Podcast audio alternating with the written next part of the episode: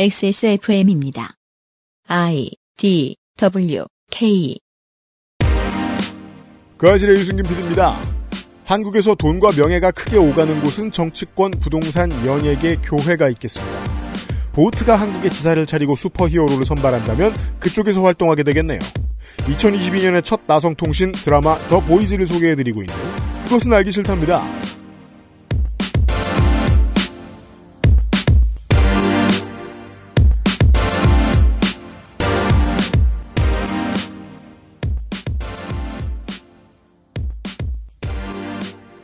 오늘도 저는 윤세민 에디터와 함께 있습니다. 네, 안녕하십니까. 윤세민입니다. 보트가 한국에 지사를 차리면 문제가 있어요. 뭔데요? 뭐, 물론 미국에도 그런 사람이 많이 있겠지만, 네. 내가 신이다라는 사람이 꽤 있잖아요. 아 그렇죠. 네, 근데 보호트는 실제로 기독교하고도 굉장히 친하단 말이에요. 그렇죠. 근데 내가 신이다라는 사람하고 슈퍼히어로는 같은 공간에 있기가 어렵겠죠.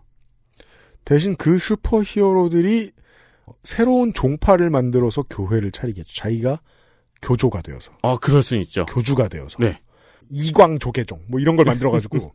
저희, 네. 이 회사 뒤로 올라가다 보면 교회가 하나 있잖아요. 아, 네, 그렇죠. 근데 거기에 이제 엘리베이터 타워인가 뭔가 타워를 증축했나 보더라고요. 아 그래요. 네, 근데 그러면서 간판이 바뀌어가지고, 네. 그러니까 그 증축한 타워가 간판을 좀 먹고 들어간 거예요, 어쩔 수 없이. 네. 그래서 예를 들어 뭐 땡땡땡땡 교회라고 써있던 간판이 네.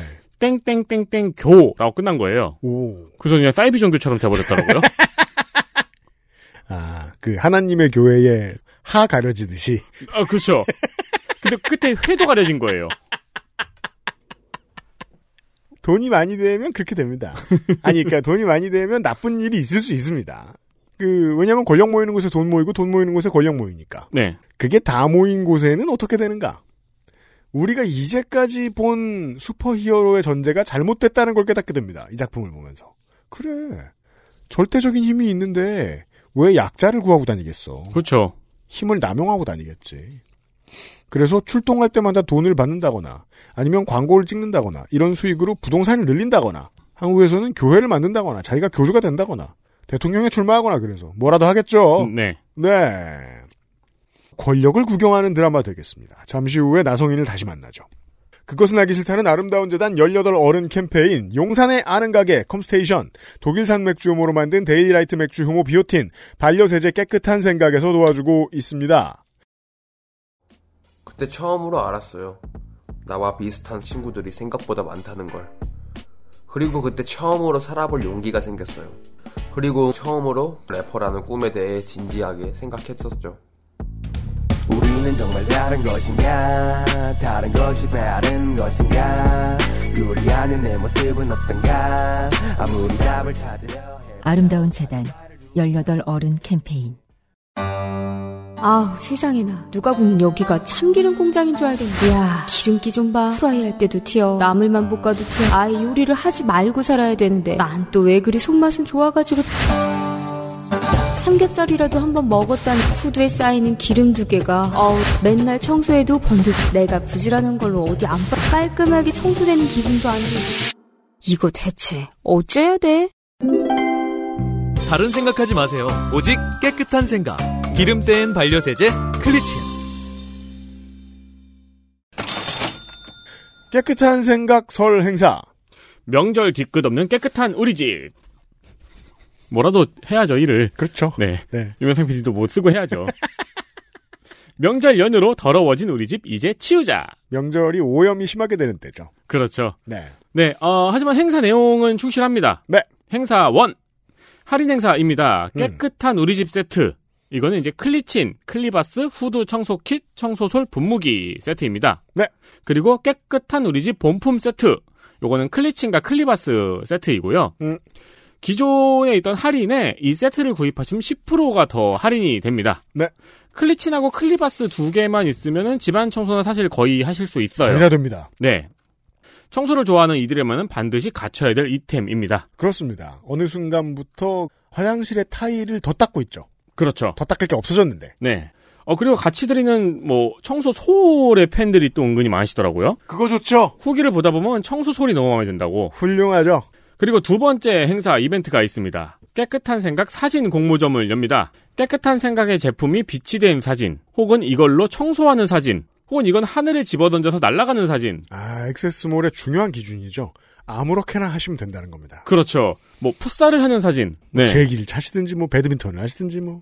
뭐든 좋습니다. 네. 깨끗한 생각 제품이 담긴 사진을 상품 후기란에 올려주시면은요. 다만 이제 그 선물 받을 정보를 확인하기 위해서 액세스몰 회원 로그인은 해주십시오. 이분들 중 10분을 선정을 해서 아이고 확률 높네요. 사, 진 안에 제품 말고 다른 깨끗한 생각 제품을 랜덤으로 보내드립니다. 그렇습니다. 그거 말고 이것도 써보라는 의도입니다. 그렇습니다. 깨끗한 생각 행사 충실히 준비했습니다. 액세스몰에서 확인해 주시고요.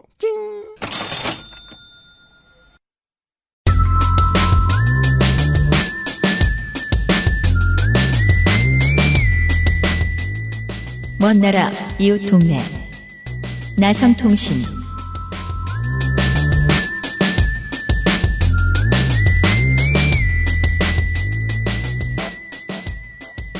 이거 그 녹음 전에 잠깐 얘기했는데 실제로 그렇습니다. 그 메이저한 어떤 것을 본다, 스탠다드한 어떤 것을 본다 그런 의미로 미국 문화에 대한 얘기를 하는 시대가 지나갔기 때문에 로컬 문화를 구경하는 거죠. 네, 그그 로컬은 무엇인가, 그 로컬의 느낌은 어떤가를 구경하는 재미인데 이제 다만 이제 미국의 그 문화는 후기 자본주의의 부작용이란 부작용은 다 모여있기 때문에 그걸 보는 것에 가치가 좀 있습니다. 드라마 더 보이즈를 구경하고 있었습니다. 네. 나성인이 나와 있습니다. 안녕하세요. 홍영훈입니다. 네. 거대한 제약회사이자 스포츠 엔터테인먼트 에이전시인 보트라는 기업이 군산 복합체로 발돋움하려고 하는데 이게 완전 그냥 환타지에만 있는 개뻥이냐? 아닙니다. 네. 실제로 이 다수의 어- 사업체들에 다 투자를 해놓은 알 수 없는 상호펀드들이 미국에 있죠. 표면적으로 실체화시켜놓은 그림이라고도 할 수 있겠습니다. 보트라는 회사는 여기에 얼굴 마담 일곱 슈퍼히어로들에 대한 이야기입니다. 어떻게 보면 제가 맨 처음에 프렌즈 얘기를 한 게 좀 상징하는 바가 있는 게, 음. 그 프렌즈가 90년대부터 2000년대 초반까지 그 미국이 가장 경제적으로도 번영했고, 네. 사회적 분위기도 제일 리버럴 할 때, 네. 그때를 상징하는 드라마라고 많이들 얘기하거든요. 맞습니다. 네.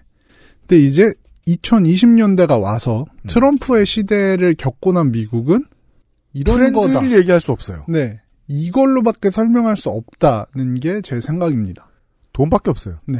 사람들이 터져 나가고 리터럴리. 아, 백인밖에 없다는 공통점은 있죠. 네. 아, 그쵸. 한 가지 다른 거는 여기에서 백인밖에 없는 거는 의도된 바죠, 사실. 음. 이런 사람들은 결국 백인의 지배를 당한다. 네. 흑인들 지분은 여기 하나 있다라는 식으로 얘기가 쬐까 되는 있다. 네. 그리고 아시안으로서 미국에서 한 사람이 봤을 때 안타까운 장면. 이제 아시안 지부는 중간에 잠깐 나오는 히어로 탈락하는 걸로 끝이에요. 음, 맞아요. 그죠? 네. 귀에 피나는. 네. 사실 저희가 지금 저 지난 시간에도 그렇고 이번 시간에도 그렇고 뭔가 저 보통은 실제로 쓰지 않는 그 그냥 저 비유로만 쓰는 단어 있잖아요. 다 실제입니다. 네. 그 귀에서 피나는 그 양반 잠깐 나오죠. 네. 뒤에서 진짜 피가 납니다. 네. 왜 네. 말을 함부로 하면 안 되는 네. 게, 그 아저씨에서 하도 바지를 벗는다, 바지를 벗는다 그러니까 요파시에서 바지를 벗은 사람이 나왔잖아요? 아, 그럼- 근데 괜찮아요. 그 터진 사람은 사연을 쓸 수 없기 아, 때문에 그렇겠죠? 제가 팝 했습니다. 예 안 돼요. 네. 네. 자, 오늘은 세븐에 대해서 이야기를 할 건데, 음. 더 세븐을 이야기하면은 가장 먼저 얘기해야 되는 건 리더인 홈랜더입니다. 네. 미스터 아메리카죠. 네. 네. 이제, 근데 홈랜더라는 이름 자체에서 음. 그가 가진 캐릭터성이 다 묻어납니다. 홈랜드라는 이름을 들으면은 미국 사람들은 바로 떠올리는 정보기관이 있습니다. 네. 이제 우리나라로 번역 그 한국말로 번역을 하면은 국토안보부. 음. 네. 이제 미국말로 하면 Department of Homeland Security. 홈랜드 서큐리티. 네. 이게 아, 얘네는 국토를 홈랜드라고 번역을 하는군요.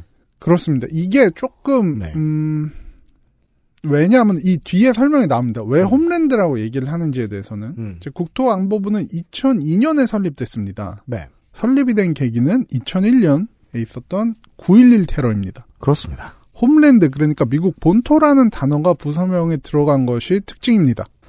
이 이유가 뭐냐면은 9.11 테러는 미국 역사상 최초로 본토가 공격당한 사례였기 때문입니다. 음. 2차 대전 때도 없던 일이죠. 네. 네. 2차 대전 때 이제 진주만 공격이 있었지만 이거는 본토로 치지 않는 거죠. 그렇죠. 네. 그래서 홈랜드 세큐리티, 즉 본토를 지킨다는 의미가 강한 게 국토 안보부입니다. 근데 이제 번역을 할 때는 뭐 본토 안보부라고 할 수는 없으니까 음. 그렇죠. 이제 네. 국토 안보부로 한 건데 음, 미국 실제로는 그렇죠. 국토라는 단어가 정확히 맞진 않죠. 네. 제 당시 상황을 조금 살펴보면은 미국에는 이제 2002년에 수많은 방첩 기관과 정보 기관들이 있었지만 9.11 테러를 막지 못했기 때문에 테러 대응과 국가 안보 업무에 대한 조율을 메인으로 하는 기관이 필요했습니다. 옛날에 뭐 커뮤니티 같은 데 찾아보면 쉽게 나오는데 방첩 기관이나 정보 기관이 미국에 몇 개나 있냐라고 했을 때 우리나라로 치면은 사실 뭐한 한 손에 꼽을 수 있을 정도의 정보 기관이 있잖아요. 그렇죠. 네. 미국은 보통 뭐 사람마다 다른데 최소한 뭐 20개 정도가 아니냐는 얘기가 많아요. 예를 들면 뭐 군도 뭐 군마다 다 정보기관이 따로 네. 있고 뭐 CIA, FBI부터 해서 이런 정보기관들이 워낙 많기 때문에 이런 기관들을 조율하는 기관이 있어야 된다라는 게 설립 취지였습니다. 컨트롤 타워. 네. 주로 이제 그 서스펜스물이나 액션물의 미국 영화 보고 있으면은 이런 각각의 정보기관에서 나온 사람들이 서로 싸우는 건 무조건 나오죠. 네, 서로 다른 잠바 입고 나와가지고. 그렇죠. 이제 그 서로 이건 내 구역이다라는 거 항상 주장하고 그렇습니다. 네. 산하에는 관세 국경 보호청, 이민국, 이민세관 단속청 등이 있습니다. 국토안보부 산하에. 이게 사실은 9.11 테러의 주범들이 합법적이든 불법적이든 어떤 경로로 미국에 들어와서 테러를 꾸몄기 때문에 음. 이를 막으려면 국경 보호나 이민 수속의 강화를 해야 한다는 음. 공감대가 있었고 음. 그래서 국토안보부가 탄생했기 때문에 네. 이런 어 옆에서 보면 조금 이상할 수 있는 어떤 기관의 구성이 생긴 겁니다. 9.11 때문에 이렇다. 네. 물론 이후에는 이제 국토안보부가 활동을 하면서 전체적인 정보기관의 통합적인 조율보다는 그냥 뭐 또 하나의 정보기관처럼 활동을 했다는 비판도 있긴 했습니다. 네. 놀던 가라로 노니까요. 네. 어쨌든 이름만 봐도 그가 상징하는 바는 아주 쉽게 보입니다. 이 나라는 특이하게 에너지부에도 정보부서가 있고 재무부에도 정보부가 있고 그러네요. 재무경찰 굉장히 유명하죠. 어. 정보 수집 되게 좋아합니다. 네.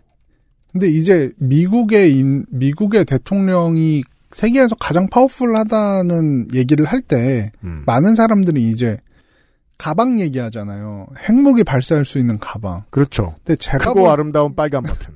근데 제가 볼 때는 매일 아침에 일어나면은 자기 데스크에 이 모든 정보기관에서 그 수집한 정보가 올라와 음. 있다는 게 오히려 미국 대통령을 전 세계에서 가장 권력이 큰 사람으로 만들어주는 핵심이라고 저는 생각을 합니다. 그렇습니다. 근데 이제 트럼프 때는 이- 이런 정보 보고를 잘 안 본다 트럼프가. 음.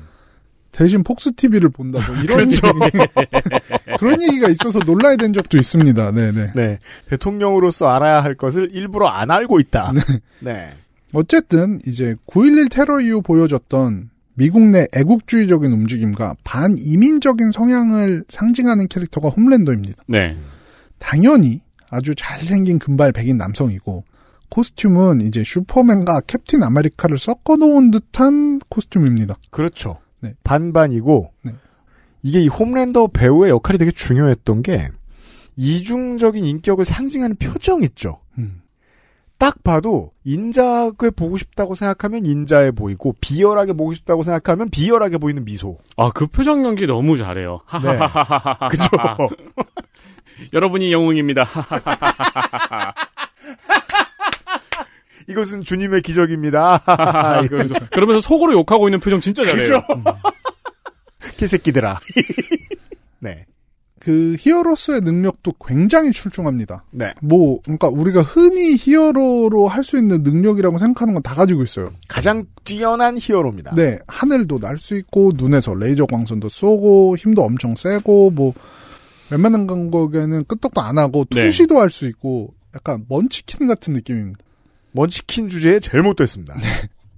전에 유피디님이 미국에서는 보훈이 마케팅적인 가치가 괴- 굉장히 높다고 말씀하신 적이 있는데, 네. 홈랜더는 미국의 전통적인 보훈 마케팅을 상징합니다. 네. 그 제가 늘 좋은 것처럼만 얘기했는데 그건 한국에 너무 없으니까 조금 있으면 좋다라고 말씀드린 거고 사실 미국 정도면 나쁩니다. 사회에 악영향을 많이 끼칩니다. 이 보험 마케팅이. 그렇죠. 네. 세계 경찰로서의 미국이 하던 역할, 그러니까 강한 미국은 여전히 미국 내에서 잘 팔리는 문화적 코드입니다. 음. 이제 나라를 위해 싸우는 사람에게 최고 수준의 예우를 해주는 것도 이제 유명한 미국입니다. 음. 뭐 예를 들면 뭐 6.25 전쟁 때 사망했던 그 미군의 유해를 막 몇십 년이 지나도 수습해서 막 네. 하고 이런 거를 이제 나라에 봉사하는 군인들의 사기 진작을 위해서 무조건 해낸다 뭐 이런 일화들 맞습니다. 유명하죠. 음. 이제 미국은 또 제가 미국에서 생활을 하면은 이제 군복 입은 사람 지나가면은 음. 을에 이제 그냥 아무런 상관없는 사람도 인사처럼. 네 인사처럼 이제 thank you for your service 음, 음. 음. 이렇게 너가 복무한 거에 감사한다. 네. 특히 저는 많이 느꼈던 게 이제 그 아프간 전쟁이나 이런 전쟁이 있을 때 제가 공항에 누구를 마중 나가면은 꼭 그 군복 입은 사람들이 몇 명이 비행기에서 내려요. 네. 네. 그러면은 그 사람 전혀 일면식도 없는 그냥 공항에 마중 나와 있던 사람들이 막 박수를 치고 환영을 해줘요. 아니 그리고 막 군인들한테 뭐 식당이나 상점에서도 서비스를 준다거나 아니면 비행기 좌석을 업그레이드 시켜준다거나 그런 일도 흔하더라고요. 그런 그렇죠. 경기장 흔하죠. 플로어 시트도 잘 주죠. 네.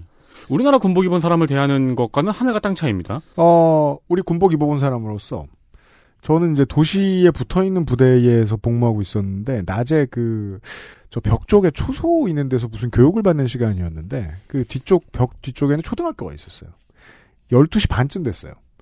꼬마 아이들이 점심을 먹고 나왔어요. 네. 우리가 서 있는 걸 보더니 우리 쪽으로 우유를 던지는 거예요. 그러고서 했던 말이 제 아직도 기억나요. 야 이 군인 놈들아! 반전주의자 우린- 히핑가? 예, 뭐라고 말하죠? 걔가 이제 남자애니까. 너도 된다, 임마. 마음껏 던져라. 근데 미국은 반대죠. 이게 또한 그 역사적인 배경이 있는데, 그 우리 저 덕질인이 우리한테 가르쳐 준 거죠. 캡틴 아메리카는 세계대전을 배경으로 나타난 히어로입니다. 미국의 승전을 상징해요. 네.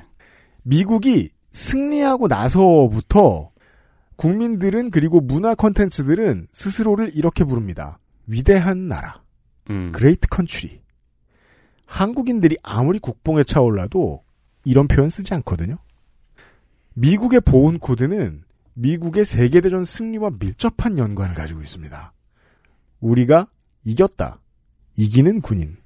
우리를 가장 위대한 나라로 만들어준 어떤 힘을 보여준 사람들. 네. 이게 보훈 코드예요, 미국의.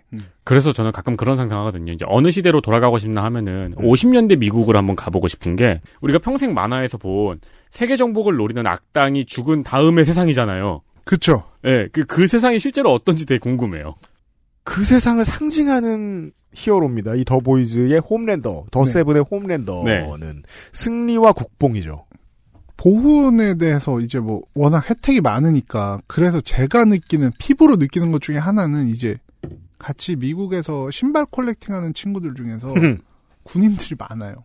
왜요? 어. 음. 왜냐하면 나이키에서 할인해 주거든. 요 아, 그래요? 좋은 신발도 예를 들면 이거 팔면은 천 불짜리 신발인데 일단 내가 주문을 했어. 그러면은 일단 밀리터리 할인 들어가요. 어떤 신발도 오. 그거는 이제 나이키에서도 절대 이제 빼먹지 않는 뭐 당첨이 잘 되진 않겠지만 한국은요 할인 제외에 예외란 없어요. 우리나라는 바가지를 씌우죠? 그렇죠. 그래서 이제 제가 볼 땐 유일하게 음 모든 할인 제외도 이겨낼 수 있는 두 사람 네. 나이키 직원과 음. 네. 음. 이제 군인. 군인. 그래서 얼마 전에 제 친구 중에 같이 신발 컬렉팅한 친구가 있는데 음. 자기한 막 이제 그런 포스팅 올렸더라고요. 자기 이제 배 탄다. 음. 항공모함 타니까 네. 여기로 보내라 뭐 이런 걸 막 음. 올려놨더라고요. 어. 네. 하여간 그래서 이제 이런 전통적인 의미에서 강한 미국이 보여주는 애국주의와 보훈 코드를 집대성하고 있는 게 홈랜더입니다. 네. 그러니까 미국에 성조개 파시고 싶은 분들 음. 네, 꼭 참고하시기 바랍니다. 그렇습니다. 그 되게 인상적인 장면이 있잖아요. 세이브 더 월드하고 세이브 더 아메리카 둘 중에 고르라니까. 네. 세이브 더 아메리카를 고르는. 세이브 아메리카를 고르죠. 예. 네. 월드는 얼어 죽을 이러면서. 어, 그렇죠. 네. 저 옛날에 되게 보훈하면은 되게 인상 깊었던 것 중 것 중에 하나 뭐냐면은 이제 LA 외곽에 있는 작은 시를 제가 차를 타고 지나가고 있었는데 예. 거기 길에 이제 전신주에 쫙 이렇게 어떤 플랜카드 같은 게 다 걸려 있었어요. 그게 뭐냐면은 그 동네에서 참전을 했던 사람들의 이름을 다 적어놨다. 어. 일일이 다. 어. 그런 식으로 이제 되게 생활 속에서 이런 보험 코드가 미국은 진짜 많아요. 네. 그런 걸 상징하는 게 홈랜더입니다. 다음은 다음은 퀸 메이브. 네. 이분은 이제 세브 더 세븐의 엄마와 같은 존재. 전통적 여성상의 상- 화신이죠. 네. 네. 그리고 한때 홈랜더와도 연인이었던 원더우먼의 패러디죠. 그렇습니다. 네. 퀸 메이브는 스토리적으로는 세븐의 유일한 양심으로 보입니다. 그렇게 오래 버티고 아직 덜 망가진 안 망가진 사람. 네, 실제로 스토리가 진행되면서 세븐의 막장 행각에 대해서 죄책감을 느끼고 더 보이즈 쪽으로 돌아서기도 하는 등 더 보이지를 돕습니다. 잠깐. 네, 입체적인 캐릭터입니다. 사실 저는 맨 마지막 이제 시즌 2 막판에 이제 여성 히어로들만 모여서 음. 스톰 프론트를 제압하는 그런 장면이 있는데 그렇죠. 그 장면에서 좀 쾌감이 있더라고요. 네. 그게 유일하게 어, 보기에 안 힘든 전투 장면이죠. 그게 그래서 쾌감주라고 일부러 그렇게 패나 봐요. 그렇죠. 러니까 그렇게 싸우는 사람들이 아닌데 그렇게 패잖아요. 그렇죠. 주먹으로 막 패죠. 동네 애들처럼 다 굴하죠. 네, 네. 능력들 다 갖다 두고. 중요한 장면이에요. 근데 이제 메이브가 진짜 입체적인 건 사실 그녀의 성향입니다. 음. 원래는 홈랜더 옆에 서 있는 미국 여성의 전형으로 보였던 캐릭터인데 이게 되게 재밌는 부분인 게 킴메이브의 성격과는 전혀 다르게 맡고 있는 역할이 홈랜더 옆에서 웃고 있는 여성 히어로 예 서브라는 느낌이 되게 강하잖아요. 그렇죠. 근데 그의 캐릭터가 중간에 동성애인이 있음을 커밍아웃하면서 완전히 바뀝니다. 그 이제 홈랜더가 얼마나 나쁜 놈이냐면 어, 방송 인터뷰에 나와서 아우팅을 시켜버리죠 남의 섹슈얼리티에 대해서. 이제 더 보이즈 중간에 시즌이 진행된 도중에 이제 그녀가 아우팅을 당하고 나서 음. 마케팅 전문가들이 모여요. 이 회사에 있는. 자 이제 네. 터졌다. 네. 장사 어떻게 할까? 그녀 이제 새로운 이미지를 어떻게 보여주고 마케팅할지에 대해서 논의를 합니다. 그래서 그녀에게 이제 페미니스트이자 레즈비언이라는 새로운 이미지를 더 씌우려면 원래 없던 이미지를 팔기고 합니다. 네. 동성 연인과 손을 잡고 공개석상에 나오는 것이 필수적이라고 막 조언을 해줘요. 이때 이제 세상이 진보와 보수로밖에 보이지 않는 친구들은 오히려 이 쇼를 좋아합니다. 여기 진보도 까네 음. 이러면서 네. 아주 단순한 사고예요. 돈 되는 것들에 대한 표현일 뿐이에요. 그쵸. 네. 이 사람들은 이게 돈이 되는 걸 알고 있는 거죠. 미국에서 페미니즘이나 성소수자에 대한 컨텐츠는 정말로 잘 팔립니다. 미국이든 한국이든 일각에서는 이제 지나치게 정치적 올바름을 신경 써서 컨텐츠의 중요한 자체 재미를 놓치게 된 케이스를 들면서 이러한 흐름을 비판하는 분들이 있죠. 근데 이런 분들의 의견이 무색하게도 성소수자에 대한 이야기는 항상 화제가 되고 작품 흥행에 도움이 될 때가 많습니다. 그렇죠. 네. 이게 그렇죠. 자기가 이해 못하는 어떤 것들을 초기엔 탄압하다가 나중엔 브로우치처럼 씁니다.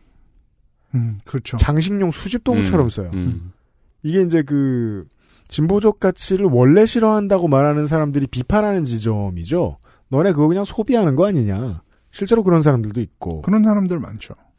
그렇게 이제 소비가 되니까 어쨌든 이제 상품성이 있는 건데 음. 성소수자들을 주인공으로 내세우고 그들에 대한 이야기를 하는 드라마나 쇼가 정말 많습니다. 이제 이런 컨텐츠들이 사실 유서가 깊습니다. 아 그렇죠. 그 2000년대에 미국 드라마 많이 보신 분들이면은 남성 동성애자들의 이야기를 적극적으로 그렸던 네. 이제 Queer as Folk. 네.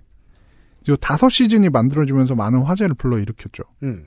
이와 비슷하게 레즈비언의 이야기를 그린 엘워드라는 드라마도 있었는데, 네. 이제 뭐 저도 이걸 보진 않았지만 막 그 안에서 굉장히 복잡한 관계들이 잘 그려냈다고 하더라고요. 음. 이제 이거는 시즌 6까지 제작되는 대성공을 거뒀습니다. 그렇습니다. 아까 얘기해 그 유피님이 얘기하셨듯이 성소수자에 대한 컨텐츠를 전면으로 내세우지 않아도 이제 작품 중간 중간에 어떤 요소로 포함되는 경우도 정말 많습니다. 코드는 들어갑니다. 예를 들면 뭐 미, 국의 2010년대를 상징하는 가족 드라마라고 볼 수 있는 모던 패밀리 모던 패밀리. 이거 10시즌까지 제작되는 진짜 엄청난 상업적 그 성공을 거뒀죠. 이제 당시 그 네트워크 방송사의 간판 드라마 중에 하나였는데 네. 모던 패밀리라는 제목에 맞게 여러 형태의 가족들을 보여주는 것이 이 드라마의 특징입니다. 그리고 이제 주인공 가족 중에 하나가 게이 커플이 나옵니다. 그리고 이제 미국 전국 고등학교의 글리 클럽이라는 걸 만들 정도의 센세이셔널한 반응을 불러일으킨 글리가 참 전형적인 어, 미국 바깥에서 절대 안 팔리고 미국이 들끓는 그런 컨텐츠죠. 그렇죠. 네.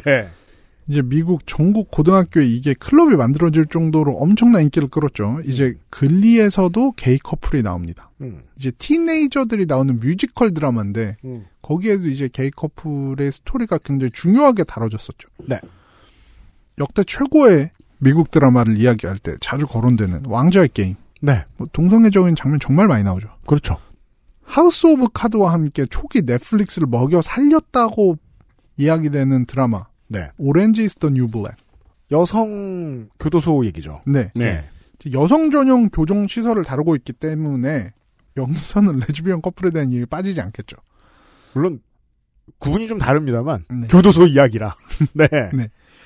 어쨌든 이제 큰 줄기에서 보면 튀지 않기 때문에 넘어갈 수도 있죠. 그래서 이게 인식을 못 하셨을 수도 있는데 보시는 분들도 성소수자에 대한 컨텐츠라는 어떤 시점을 갖고 보면은 미국 대중문화에서 이미 아주 중요하고 잘 팔리는 문화적 코드라는 게 보입니다. 네. 그죠. 그러니까 원래 전혀 다른 가치로 팔리던 슈퍼히어로를 갑자기 성소수자로 재포장을 해서 팔죠. 네. 네. 김종인 위원장의 말인 거죠. 연기만 잘해라. 아, 네. 그리고 그러면 이제 퀸 메이브가 상징하던 전통적인 여성상을 상징하는 캐릭터도 있어야 되잖아요. 네. 그런 캐릭터가 바로 이제 다음에 소개할 스타라이트입니다. 제가 드라마를 다 보고 어, 미국에서 하나 공수해 왔습니다. 지금 스타라이트가 저희 앞에 서 있습니다. 이게 생각보다 저렴한데도 굉장히 잘 만들어져요. 그죠? 보급형 어, 18분의 1 비교인데 잘 만들어졌죠? 네. 네. 근데 옛날 코스튬이네요. 그렇죠. 음. 그, 예, 구 코스튬이네요. 네, 스타라이트가 좋아하는 긴 치마 코스튬. 네. 나중에는 이제 흉한 원피스 수영복 코스튬으로 바뀌었죠. 그렇죠. 네. 네. 이제 스타라이트는 더 보이즈 초기에 음. 더 세븐에 합류를 하게 되는 캐릭터입니다. 신참 슈퍼히어로. 네. 물론 이제 파워도 강력하지만 그녀가 상징하고 있는 바가 아주 명확합니다. 이게 이제 미국이죠. 진짜 미국이죠. 네. 별명이 디모인의 수호자거든요. 네모인의 수호자. 네모인은 도시 이름이죠. 네. 디모인 이제 이게 기억하시는 분들이 있을 수도 있는데 옥수수 코커스에 나왔던 아이오와주 네. 의 주도입니다. 그러니까 옥수수의 세계의 수도. 네. 인 거예요. 네모인은. 그 미국 지역 미국의 어떤 시골 지역 음. 좀 비도심 지역을 상징하는 캐릭터라고 보시면 될 것 같습니다. 그렇다고 한국처럼 시골이면 다 힘없고 돈 없냐? 네모인은 그런 곳이 아닙니다. 그렇죠. 겁나 센 시골이죠. 세상에서 제일 센 시골. 왜냐하면 이제 분홍들이 많은 곳이기 음, 때문에 네. 네. 네. 근데 이제 어쨌든 스타라이트는 이제 이런 지역의 사람들이 좋아하는 여성상을 대표한다고 보시면 됩니다. 이제 미국에는 바이블 벨트라고 불리는 지역이 있습니다. 바이블 벨트. 네, 미국 대선을 주의 깊게 보시면 다들 아실 텐데 음. 이제 기독교적 색채가 강한 미국의 남부 지역을 바이블 벨트라고 부릅니다. 그렇죠. 이제 최근에는 이 바이블 벨트 중에 한 곳인 엘라베마에서 간관과 근친상간에 의한 임신조차 낙태를 금지하는 법을 통과시키면서 이제 모든 미국의 여성들에게 타겟이 됐죠. 그렇죠. 이게 이제 그 아이오와주의 이 법안 통과 문제를 얘기를 하면서 이제 그 심심한 트위터리안들이 놀리죠. 그 투표 그렇게 해놓고 뭐 하는 거야? 지금 와서 화내면 뭐해? 이러면서. 근데 사실 여기 사는 시민들의 운명은 풍전등화죠. 그렇죠. 네. 이 정도면 이제 이 지역들의 성향이 어느 정도인지 아실 겁니다. 네. 이제 스타- 겁나 성경도 성경 뭐랄까요? 중심적? 성경 원리주의자 동네예요. 거의 약간 이 동네 신정일치. 네. 그 네. 제가 조지아주도 바이블벨트 중에 하나인데 조지아주에서 살았던 때도 있었거든요. 음. 조지아주는 이거 얘기를 했나 모르겠는데 음. 제가 있는 십몇 년 전만 하더라도 일요일에 술을 파는 게 금지였어요. 와, 어, 진짜요? 네. 우리 저 요파 씨의 그 술 먹고 돼지고기 네. 먹고 싶으면은 저 바레인으로 넘어가는 사우디 청취자의 사연이 온 적이 있잖아요. 네. 그럼 이제 조지아주의 시민들은 다른 데로 넘어가서 일요일에 술 먹어야 된다. 지금은 아닌 걸로 알고 있어요. 근데 네. 그게 되게 웃긴 게, 그, 조지아주 마트 같은 데 가면은, 음. 토요일에서 일요일로 넘어가는 밤에 늦게까지 하는 마트들도 있잖아요. 네. 그럼 거기도 술 코너가 있고, 음. 그런 데는 다 이렇게 차양 같은 게 달려있어요. 아. 그래서 토요일 12시가 지난 순간 차양을 쫙 내리고 술을 팔지 않아요. 그러니까 그런 정책을 펴는 정치인을 국민들이 뽑는다는 거잖아요. 그렇죠. 바이블 벨트에 대한 설명이었습니다. 네, 지금은 아닌 걸로 알고 있는데 제가 살던 십 몇 년 전에는 그랬습니다. 뭐 애틀랜타에 계신 청취자 여러분들 후기 보내주세요. 근데 이제 실제로 이제 스타라이트는 이 바이블 벨트에서 잘 먹히는 그런 캐릭터로 당연히 예상하셨겠지만 귀여운 외모를 가진 금발백인 여성입니다. 어, 독실한 신자고 신자 집안입니다.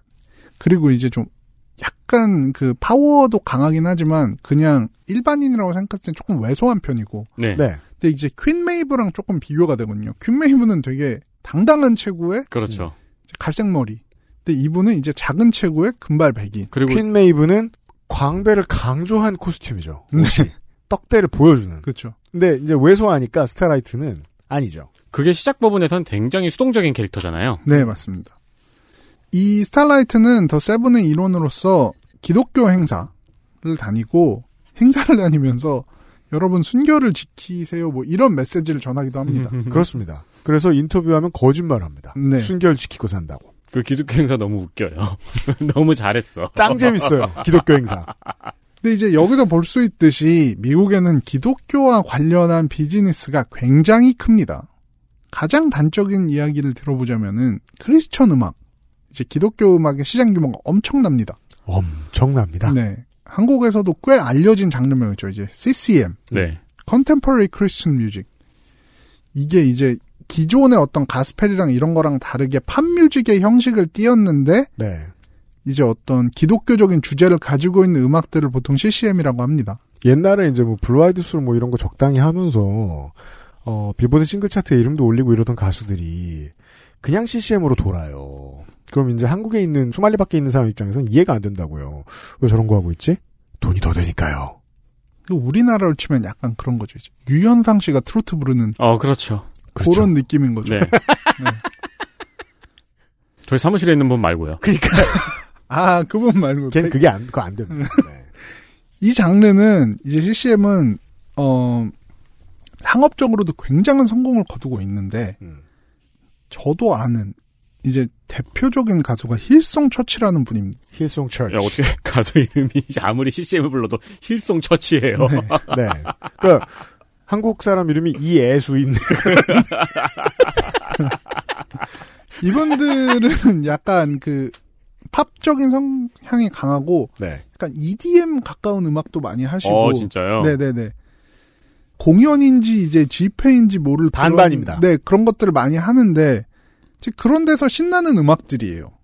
이제 마치 뮤직 페스티벌에서 즐기는 것 같은 그런 이제 음악들이 많고 그러니까 체인스모커스인데 기도를 하는 거예요 관객들이 그 그쵸, 그쵸. 노래를 들으면서. 이제 이분들이 역대 가장 많이 팔린 크리스천 음악 그룹입니다. 음. 중에 하나가 아니요. 그냥 그 그룹이에요. 네. 850만 장이 넘는 판매고를 올렸습니다. 지금까지. 음, 이게 사실 2000년대에 일곱 자리 판을 판다.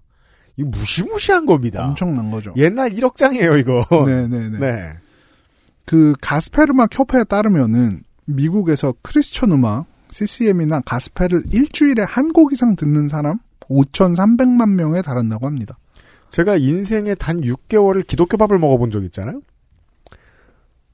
교회 다니지 않으면서도? 음. 그때 이제 그냥 저 노래 선곡하면서 가끔 이제 크리스천 힙합을 튼 적이 있어요. 아. 음. 왜냐하면 기독교 방송인데도 우리나라 방송사는 크리스천 힙합은 안 틀거든요. 네. 존재조차도 몰라요. 네. 그렇죠. 사실 듣기 좋은 노래들도 꽤 있는데 미국의 팬들은 미국의 팬들도 크리스천 힙합 좋아하는 사람들 꽤 있습니다. 근데 이 장르를 싫어하는 분들은 혐오해요. 매스꺼워합니다. 음. 어, 힙합 팬들이요? 아니면 힙합 크리스... 팬들이 크리... 아... 크리스천 힙합을 듣는 분들은 좋아하는데 못 듣는 분들은 너무 싫어해서 못 듣습니다. 음. 야 이걸로 먹고 살아? 너무하지 않아? 이러면서요. 근데 정말 싫어할 만큼 시장 규모는 큽니다. 그리고 이제 직접적으로 진짜 우리는 CCM이다라고 드러내지 않더라도 간접적으로 종교적 성향을 드러내면서 음. 이제 팝과 가스펠을 넘나드는 활동을 하시는 분들도 있고요. 네. 뭐 조금 오래된 밴드긴 하지만 2000년대 대표적인 대형 밴드 중 하나인 크리드가 네. 있죠. 마이 세크리파이스라는 노래. Sacrifice. 네. 네. 이 노래는 사실 뭐 이게 기독교적인 색채가 있는 노래인지 모르고 들으신 분들이 대부분일 네. 거예요. 네. 그 저도 몰랐어요. 근데 그렇죠. 이제 가사를 좀 자세히 살펴보니까 아 그런 의미구나라는 걸 후에 알게 됐던 기억이 있습니다. 네. 그리고 이제 스타라이트도 이제 빠지지 않죠. 드라마 안에서 애절하게 발라드 부르는 장면이 있죠. 노래를 시킵니다. 네. 네. 이제 미국에서는 기독교 산업 제가 이렇게 산업이라고 표현을 하겠습니다. 어, 그럼요. 네, 기독교 산업이 굉장히 발달해 있어서 목회자들도 돈을 많이 법니다. 근데 이게 무슨 한국처럼 이제 일부 목회자님들처럼 음. 한국에 뭐 네. 교회의 재정을 이제 본인이 많이 가져가서 돈을 번다기보다는 음. 이제 책의 인세를 받는다거나 음. 행사를 다녀서 음. 그런 식으로 해서 돈을 많이 버는 분들이 있죠. 이제 뭐 예를 들어 한국의 대표적인 뭐 장경동 목사 같은 인물 네. 또 어, 대단한 수익을 올리는다고 알고 있습니다만 미국은 비교가 안 됩니다. 네. 네. 이 대표적인 이제 셀레브리티 목사 음. 조엘 오스틴. 조엘 오스틴 조엘 오스틴은 재산이 5천만 달러가 넘는다고 합니다. 스포츠 스타도 아니고 네. 기업인도 아닌데요. 그냥 행사 뛰는 양반이에요. 그렇죠. 음. 근데 이분들의 강연이나 설교가 어 약간 이제 목회자랑 라이프 코치의 중간 정도에 있는 좀 그렇죠. 묘한 포지션이죠. 그러니까 막 하나님을 믿어라는 걸 강조하기보다는 기독교적인 어떤 원칙들을 본인의 일상생활에 적용하면 너는 성공한다 네네. 라는 식의 이제 맞아요. 접근이죠. 한국은 종교 지도자가 성공을 하면 종교 지도자 절반, 본인이 종교 절반, 그리고 정치 지도자 절반 이런 식의 포지셔닝을 하거든요. 근데 미국은 자기 개발서 히트한 사람처럼 되더라고요. 맞아요. 성공한 목사님. 음. 근데 사실 우리나라도 몇참 그런 흐름이 없는 건 아닌 걸로 알고 있는데. 왜냐면 조 시장을 본받으니까. 그렇죠. 뭐 예를 들면 제가 봤던 것 중에서 제가 몇 년 전? 아니다. 제가 아직 한국에 살 때니까 십몇 년 전일 텐데 그런 게 있었어요. 막 기독교적인 공부법. 오. 예, 예, 예. 이런 기독교적인 원칙들을 공부법에 적용하면 서울대 간다. 공부하기 전에 기도하면 될 것 같은데. 음, 그런 거죠. 한국도 저 교회 안 다니면 모르는 그 교회 경제권이라는 게 어마어마하잖아요. 그렇죠. 출판 시장, 음반 시장, 건설 시장, 심지어는 뭐 크리스찬 카드도 많이, 저 신용 카드도 많고. 그렇죠. 네. 네. 네. 교회 거래하는 웹사이트도 있잖아요. 네. 그렇죠. 영화계도 빼놓을 수 없겠죠. 음. 가장 영화사에서 히트한 이제 기독교 영화 꼽으라면 멜 기슨 감독의 패션, 패션 오브 오브 크라이스트. 이게 사실 뭐 블록버스터처럼 포장이 됐는데 그냥 뭐 성경을 영상화시킨 영화죠. 네. 블록버스터라고 생각하고 보면 졸다 나옵니다. 옛날 영화계로 돌아가 보면 이런 기독교 영화들이 더 많았는데 뭐 벤허, 배너 뭐 10개. 쉽게 뭐 이런 것들이 있었는데 이제 요새는 이 정도는 아니지만 어쨌든 이제 패션 오브 크라이스트도 3억 7천만 달러가 넘는 수익을 올렸습니다. 그렇습니다. 이제 그 외에도 2010년대 개봉해서 몇 천만 달러 이상의 큰 수익을 남긴 크리스천 영화들은 셀 수 없습니다. 이게 한국에는 절대 수입되지 않고 관심도 받지 못해서 간혹 그냥 교회에서 상영회 정도 해요. 네. 근데 이제 미국에서는 나름의 이제 인기를 끄는 장르죠. 이게 얼마나 큰 산업인지 지금 설명해 드리고 계- 계신 거예요. 네. 여기서 제가 제목을 막 얘기해도 모르실 텐데 음. 2018년 개봉한 I Can Only Imagine 저도 본 적 없죠 당연히 네. 8,300만 달러가 넘는 흥행 수익 올렸어요 2014년 개봉작 이거는 제목만 들어도 크리스찬 영화인 게 확 드러나죠 네. Heaven is for real 음, 천국은 진짜다 천국절. 네. 이 9,100만 달러 벌었습니다. 그러니까 저도 이제 이런 크리스천 문화를 소비하는 층이 아니다 보니까 네. 이거를 찾아보면서 놀랐어요. 정말 내 주위에 단 한 명도 본 적 없는 영화고 진짜 나 들어보지도 못했는데 이게 뭐 1억 달러 가까이 벌었어? 무슨 소리지? 이게 막 10년 전에 그 알실에서 처음 나왔던 단어를 써야 되겠습니다. 뱅뱅이로. 뱅뱅이론 같은 거예요, 진짜. 나는 몰라. 음. 근데 겁나 크고 일반적이야. 네. 와, 이런 시장이 있구나라고 진짜 많이 놀랐어요, 이걸 보면서. 이렇게 기독교는 미국에서 장사가 아주 잘 되는 종목입니다.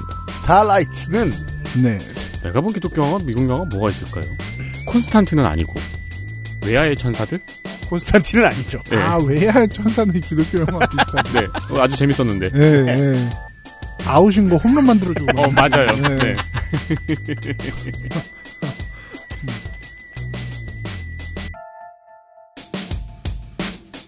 XSFM입니다.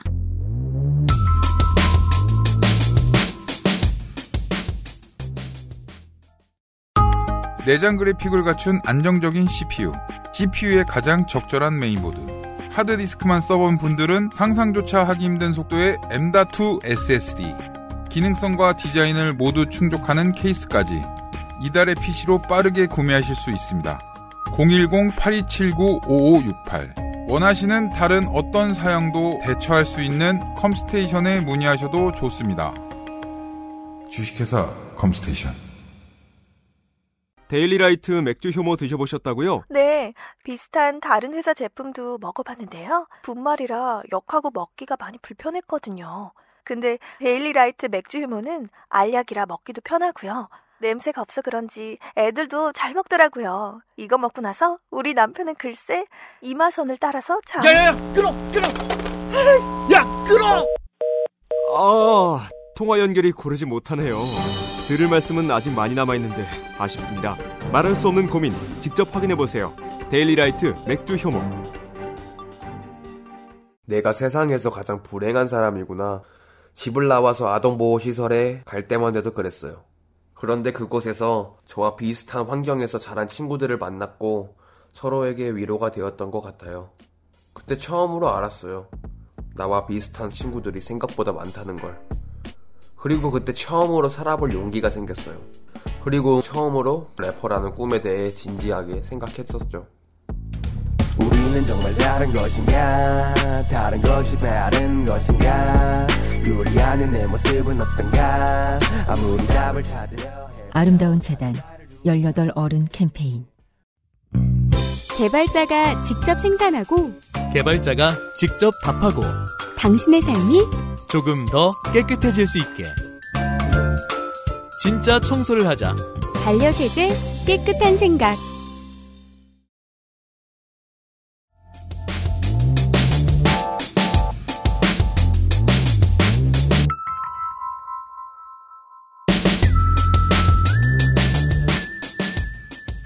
자, 그러면 이제 다음 캐릭터 넘어가겠습니다. 생각해보니까 스타도 라이트도 성경에 많이 나오는 단어네요. 어 그렇죠. 네. 네. 저는 스타일라이트 하면 어떤, 왜냐하면 또 데모인의 수호자라고 하니까 음. 어떤 그림이 떠오르냐면은 밤에 옥수수 밭에서 뭔가 이렇게 음. 빛이 확 올라오는 그런 그림이 아, 떠올라요. 예, 예, 예. 예. 그리고 보호투에서 확실히 여성을 굉장히 서부적인 이미지로만 소비를 시키잖아요. 그렇죠. 그러니까 이 기독교 장사도 에제키얼이라는 히어로 옆에서 간증하는 이미지로만 그냥 그렇죠. 소비를 시키고 그렇죠. 근데 이게 어떻게 보면은 되게 역설적인 게 기독교적인 성향이 있는 친구고 그 시장을 위해서 봉사를 해야 되는 사람이지만 그때 나온 그 에제키엘 음. 그런 히어로 같은 느낌은 또 안 돼요. 너무 기독교다.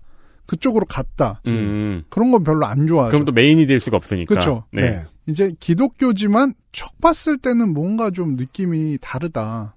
근데 알고 보니까 얘가 신실하네. 순결하다고? 네, 아 이렇게 예쁘고 귀여운 애가 패할래. 네, 엄청나네. 뭐 이런 식의 서사가 필요한 거죠. 이 스포는 있는 게 좋을 것 같은 게 그 방금 나온 이름 이지키엘이라는 슈퍼히어로는 좀 전에 나성인이 말씀드린 목사님이자 라이프 코치 같은 스타인데 이 사람은 이제 그 성소수자 혐오로 장사를 잘한 네. 그런 목회자 슈퍼히어로고 실제로는 게이죠. 그렇죠. 네.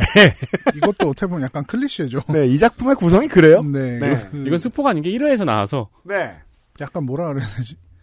그러니까 클럽에서 어제 만난 남자를 기억 못하는 그런 성소수자를 제일 혐오하는 사람이 항상 성소수자라는 것도 이제 어떤 클리셰 중에 하나. 음. 그죠? 이게 벌써 이- 이런 개념 나온 지 20년, 30년 됐어요. 네. 아무튼 스타라이트를 소개했어요. 네. 다음 캐릭터는 세븐 더 세븐의 이제 유일한 흑인 캐릭터 음. A 트레인입니다. 이것도 이제 대놓고 설명하죠. 어, 인종 안배다. 네. 네. 이제 아프리칸 아메리칸들이 많이 가지고 있는 특유의 문화 코드를 아주 잘 보여주고 게다가 이제 그 미국의 스포츠 시장도 상징합니다. 네. 사실은 그래서 이제 아프리칸 아메리칸들에 대한 차별적인 개념 또한 풍자를 하고 있는 음. 캐릭터입니다. 그렇습니다. 아, 되게 재미있는 캐릭터예요. 네. 네, 맞아요. 이 미국 사회에서는 이런 흑인들의 문화를 그냥 대놓고 블랙컬처 이렇게 부르긴 좀 그러니까 네. 얼반 컬처라고 보통 부르거든요. 네. 얼반이라는 단어가 90년대부터 이 아프리칸 아메리칸 문화를 상징하는 단어로 조금씩 조금씩 쓰이기 시작하죠. 네. 네. 이제 뭐 사전적인 의미로만 보면은 얼반은 그냥 도시를 얘기하는 겁니다. 하지만 미국에서는 게토가 얼반이라는 단어로 변한 겁니다. 네. 네. 이제 보통 흑인들이 도심에 사는 인구가 많다는 점을 이제 착안을 해서 음. 그 도심에 사는 흑인들의 문화를 일컫는 표현으로 쓰일 때가 정말 많습니다. 네. 맥스웰의 앨범. 효시적인 역할을 합니다. 네. 근데 대표적인 예시가 그래미였죠. 음. 이제 그래미가 베스트 얼반 컨템퍼러리라는 장르명으로 R&B 노래들의 흑인 음악들의 이제 상을 주다가 음. 이게 뭐 말도 안 되는 표현이라는 비판을 받자 지난해 얼반이라는 표현을 쓰지 않겠다고 발표를 했었습니다. 그렇죠. 그 이게 왜 지적을 받아도 괜찮냐면 PC충이 아니냐면 마이클 볼튼한테 무슨 저 블루 아이드 소울 상 주는 것 같은 거예요. 음. 굳이 그렇게 할 필요 없잖아요. 그렇죠. 네. 어쨌든 이 A 트레인은 안에서 캐릭터를 보면은 스피드를 담당하고 있습니다. 네, 초음속으로 뜁니다. 플래시의 패러디죠. 이제 항상 신체적으로 우월함을 강조하는 흑인 운동선수와 같은 이미지가 있습니다. 근데 이게 저는 사실 이제 신체적으로 뭔가 흑인이 우월하다는 것도 굉장히 오래된 스테레오 타입이니까. 네, 점차 깨지고 있죠. 네. 그래서 저는 되게 재밌었던 그 연구 중에 하나가 이제 한국 사람들도 그런 이미지가 워낙 많은 게 어떤 분이 연구를 했었던 걸 제가 기사를 통해서 봤는데 월드컵 해설을 할 때 네. 흑인 선수들이 나오면은 축구 선수들이 꼭 붙이는 말이 있죠. 유독 뭐 이제 막 신체적인 능력과 관련한 식의 해설을 많이 네, 한다고 어. 하더라고요. 왜냐하면 그게 왜 이상하냐면 실제로 그 선수의 지구력이나 애틀레티시즘을 알지도 못하면서 네. 일단 시대적 능력을 던지고 보는 해설들이 많아요. 예를 들면 뭐 스피드, 뭐 탄력, 점프력 이런 얘기들을 유독 많이 하고 근데 사실 거기까지 올라간 선수들은 그걸 그렇게 타고난 재질은 이미 넘어선 상태잖아요. 그럼요. 그리고 기술 좋은 흑인 선수들 얼마나 많습니까? 그럼요. 음. 그건 또 말 못합니다. 근데 그런 얘기는 잘 안 하거든요. 음. 예를 들면 제가 가장 좋아하는 축구 선수 티에리 앙리. 네. 정말 기술 좋았지만 그렇죠. 그런 얘기가 많이 안 보이거든요, 사실. 뭐 빠르다 이런 얘기를 많이 하지 주로. 음, 그러니까 이제 이런 것들을 이 흑인들이 신체적으로 우월하다 이런 스테레오 타입이 에이트레인에 고스란히 보이는 거죠. 그죠? 왜냐하면 보우트가 더 세븐을 선정할 때는 미국의 메인스트림 백인들이 이해할 만한 세계관으로 구축하거든요. 맞습니다. 이 슈퍼히어로들을 그래 놓으니까 흑인을 드래프트하면 흑인은 운동을 잘해야 되는 거예요. 그래 사실 이 되게 웃긴 부분인데 여기서 나오는 게 이제 전통적으로 흑인 스피드스타들의 자리가 계속 있어 왔다. 네. 그래서 에이트레인이 이제 다음 세대 흑인 스피드스타 막 경쟁하는 그렇죠. 그런 부분도 나와요 이슈 안에서. 네. 그리고 이제 이분 이분이 이전 얼반 컬처 있던 흑인들의 문화를 상징하기 때문에 이제 그런 흑인들이 주체가 돼서 만들어지는 문화 콘텐츠에 대한 부분도 담당하고 있다고 봐야 되는 거죠. 네. 근데 이렇게 흑인들이 주체가 돼서 만들어지는 문화 콘텐츠들이 얼마나 잘 팔리는지 뭐 제가 더 이상 여기서 얘기를 할 필요가 있을까 싶을 정도로 뭐 너무 당연한 얘기라서 네.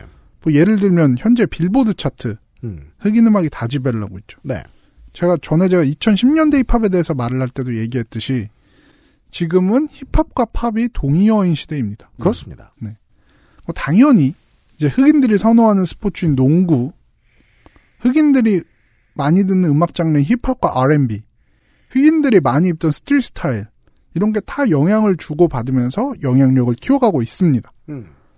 돈을 엄청나게 많이 버는 농구 선수가 한정판 나이키를 신고 래퍼들과 친목을 하는 소셜 미디어 포스팅, 그 포스팅 자체로 돈입니다. 네. 이런 그림들 많이 보셨을 겁니다. 에이트레인 또한 이런 이미지를 이용한 캐릭터고 그렇습니다. 그래서 작품 내에서도 이미지가 소비되는 방식이 다른 슈퍼히어로들과는 전혀 다릅니다. 좀 전에 소개해드린 그 전체 컬처를 다룹니다. 네. 예를 들면 뭐 스포츠 브랜드와 스니커에 대한 스폰서십을 맺고 이제 시리얼 광고도 많이 하고 시리얼. 네. 그리고 뭐 피규어도 나오고. 네. 근데 여기서 잠깐 이제 응? 시리얼이 흑인들이 주로 먹는 거야? 라고 생각하실 수도 있는데 뭐 물론 시리얼에 대한 무슨 인종적 선호가 있다고 보긴 힘들지만 아 시리얼이라고 발음하셔가지고 반응했구나 시리가. 뭐라 그래야 돼 이걸? 근데 이제 주로 좀 흑인 가정에서 달달한 시리얼 많이 먹는다는 게 좀 많이 알려진 클리셰죠. 클리셰이긴 하죠. 음. 네. 제가 되게 좋아하는 주기적으로 보는 유튜브 영상이 있어요. 음. 유튜브에서 이제 캔드릭의 그렇죠. 시리얼이라고 치면 나오는 영상이 있는데 아니 무슨 시리얼 많은 법에 대한 비법이 음, 어딨다고 그렇죠. 이제 매거진 컴플렉스라는 데서 만든 카툰 앤 시리얼이라는 시리즈에 음. 캔드릭 라마 래퍼 캔드릭 라마가 출연을 한 겁니다. 네. 이제 이분은 제가 2010년대 가장 위대한 래퍼로 중 한 명으로 꼽았었는데 그러니까 뭐랄까요 힙합 역사상 가장 똑똑한 작사가가 네. 시리얼 먹는 법을 겁나 진지하게 떠듭니다. 여기 있네요. 네. 이건 과학이다. 이게 첫예요. This is science 이러면서 네. 얘기를 해요. 그 전 세계인이 다 마찬가지인 것 같아요. 뭔가 겁나 자신 있을 때는 이건 과학이라고 꼭 입을 텁니다. 이제 그만큼 시리얼이라는 음식 자체가 흑인 커뮤니티의 나름의 의미를 가진다고 볼 수 있습니다. 참고로 저는 바삭하게 먹는 거 좋아합니다. 제 주위에 눅눅충 없습니다. 그렇죠. 물론 이것도 라면하고 비슷하게 네. 나이 들수록 좀 더 재워놓는 걸 선호하게 될지 아직 저는 알 수 없는데 네. 눅눅충 없습니다. 저도 주변에. 음, 눅눅충은 친구 안 합니다. 전. 네. 인종에 따라서 이제 마케팅 방식 또한 다르게 하는 미국 시장을 잘 보여주는 네. 유색 인종 담당 캐릭터라고 그죠. 볼 수 있습니다. 네, 모든 건 장사와 연관이 있습니다. 그리고 딥이라는 어, 가장 너저분해 보이는 이미지로 시작하는 히어로가 있어요. 그렇죠. 딥은 이제 더 세븐 중에서 가장 극적인 신분 변화를 보여준 캐릭터입니다. 음. 그 이유는 바로 성폭행을 했다가 들켰기 때문입니다. 그 쉽게 말해 뭐 이런 겁니다. 회사에 처음 입사한 신입 직원에게 유사성 행위를 요구할 만큼 너저분한 사람. 네. 그런 존재입니다. 이게 딥은 이제 가장 비슷한 캐릭터라고 하면 아쿠아맨입니다. 아쿠아맨과 비슷한 슈퍼히어로 능력을 가지고 있습니다. 네. 이 설정만 보면은 미국에서 유행하는 이제 에코 마케팅, 뭐 이거는 사실 전 세계적인 유행이긴 하죠. 네. 이제 생태계에 도움이 되는 에코 프렌들리, 뭐 이런 구호에 아주 잘 맞는 히어로입니다. 그렇습니다. 아니 에코 마케팅 좋죠. 해야 되니까 하는 거고 잘 그러니까 할 만하니 하는 거예요. 하지만 중요한 건 돈이라고요. 잘 팔리니까 하는 것도 있죠. 그렇죠. 그렇죠. 네. 그래서 저- 수족관 광고 모델로 활약을 하죠. 이 딥이 사실 뭐 여기서 이제 묘사된 바는 없지만 전투 능력은 거의 없는 걸로 보여요. 한 번도 나오질 않았어요. 네, 네, 진짜 뭐 뭐 레이저 쏜다거나 뭐 괴력을 발휘한다거나 이런 장면 한 번도 없어요. 코로나 죽이고. 네. 근데 제일 중요한 능력 해양 생물과 대화를 할 수가 있습니다. 그렇죠. 그리고 이제 수중호흡도 잘하고 뭐 수영도 잘하고 뭐 약간 대양의 이미지. 그렇죠. 바다에서 왔다 뭐 이런 음. 게 있습니다. 실제로 이 사람은 아가미가 있어요. 몸에 아가미가 있습니다. 네. 친환경 히어로다. 음. 약간 요런 느낌이 있는 거죠. 하지만 성폭행범입니다. 네. 근데 실제로 세븐에서 활약하는 이미지는 광고 모델하고 그리고 거의 탐정의 역할을 많이 하더라고요. 네. 그러니까 돈으로 얘기해야 된다고요. 그러니까 대단한 능력이 없는데 왜 가장 잘 팔리는 히어로군에 들어갈 수 있었을까? 장사 포인트가 적절하기 때문입니다. 그렇죠. 뭐 제가 이거는 아까 기독교나 뭐 흑인 시장 이런 거 할 때처럼 설명을 하지 않아도 다들 아실 겁니다. 친환경 시장 규모? 미국은 물론 전 세계적으로 엄청납니다. 네. 이코 프렌들리라는 구호 자체가 주는 임팩트를 생각한다면 이제 딥이 왜 세븐에서 자리를 지키고 있는지 알 수 있습니다. 그렇죠. 하지만 실상은 진짜 나쁜 놈인데 음. 아까 얘기하셨던 대로 이제 스타라이트가 처음 스- 더 세븐에 합류했을 때 본인이 더 세븐에서 지위가 있다는 식으로 이야기를 해서 스타라이트한테 유사 성행위를 강요합니다. 이게 이제 이 정도면 심각한 스포라고 생각하시는 분들이 계실 텐데 이게 배경이라서 시작하자마자 이래요. 네. 이게 일화예요. 예. 더 세븐의 슈퍼히어로들이 얼마나 미친 자식들인지 1화에 네. 보여줘요. 어, DB 신참한테 유사성행위를 강요하죠? 그 토할 것 같으니까 스타라이트가 화장실에 갑니다. 갔더니 투명인간 능력을 가지고 있는 트랜스노센스라는 슈퍼히어로가 투명인간이어야 되니까 옷을 안 입고 있을 거 아니에요? 그 상태로 뻔히 쳐다보고 있다가 들키니까 그냥 나갑니다. 걸어서. 네. 아무렇지도 않게. 겁나 변태들입니다. 그렇죠. 이게 이제 사실은 진짜 찌질하기도 한 캐릭터인데 사실 딥은 더 세븐에서 그렇게 막 지분이 있고 지위가 있는 캐릭터가 아니거든요. 그러니까 연기하기 되게 어려웠을 것 같아요. 네. 슈퍼히어로인데 전혀 슈퍼히어로다운 가장 나약한. 연기는 한 번도 안 해요. 근데 스타일라이트한테 이제 얘가 들어오자마자니까 이제 상황을 잘 모르니까 이 내부 상황을 뻥을 치는 거죠. 내가 2인자야. 네. 홈랜더 다음 나야. 이런 식으로 해서 음. 강요를 하는 거죠. 그리고 나중에 스타일라이트가 이를 세븐 내부에서 폭로를 합니다. 그러니까 보우트에서는 야 딥한테 네가 먼저 나서서 자진 사과를 해라. 그럼 강요합니다. 이제 왜냐하면은 외부에 의해서 이 일이 밝혀지면은 이제 통제가 힘들게 되니까. 그죠. 언론사가 먼저 터뜨리면. 네. 그래서 결국에는 본인의 성폭행을 고백하고 더 세븐에 쫓겨납니다. 네, 사과한 뒤 이제 더 세븐의 본부가 있는 뉴욕에서 벗어나서 오하이오주로 좌천이 됩니다. 좌천입니다. 음. 한직으로 갑니다. 네. 여기서는 이제 비주류 히어로들이 그렇듯이 해양 생물을 이용한 놀이공원에서 음. 공연을 하는 등 과거 탑스타의 지위를 완전히 잃어버린 그런 사람처럼 사는 거죠. 자천되고 범죄는 어디냐고 물어보니까 그럼 뭐 필요하면 부를게요. 이러고 나가죠. 그죠. 연예인들이 가장 두려워하는 거죠. 이제 탑스타의 자리에서 금방 내려와서 빠르게 망테크 타는. 네. 네. 이제 DB 나락으로 가는 거는 음. 미국에서 이제 미투 캠페인 이후에 어떤 경향을 보여주는 거라고 생각을 합니다. 네. 그동안 이제 성 관련 문제가 발각되는 것을 리스크라고 생각했었어요. 미국 기업들은. 음. 그래서 이거를 묻어버리는 식으로 대처를 해왔는데 음.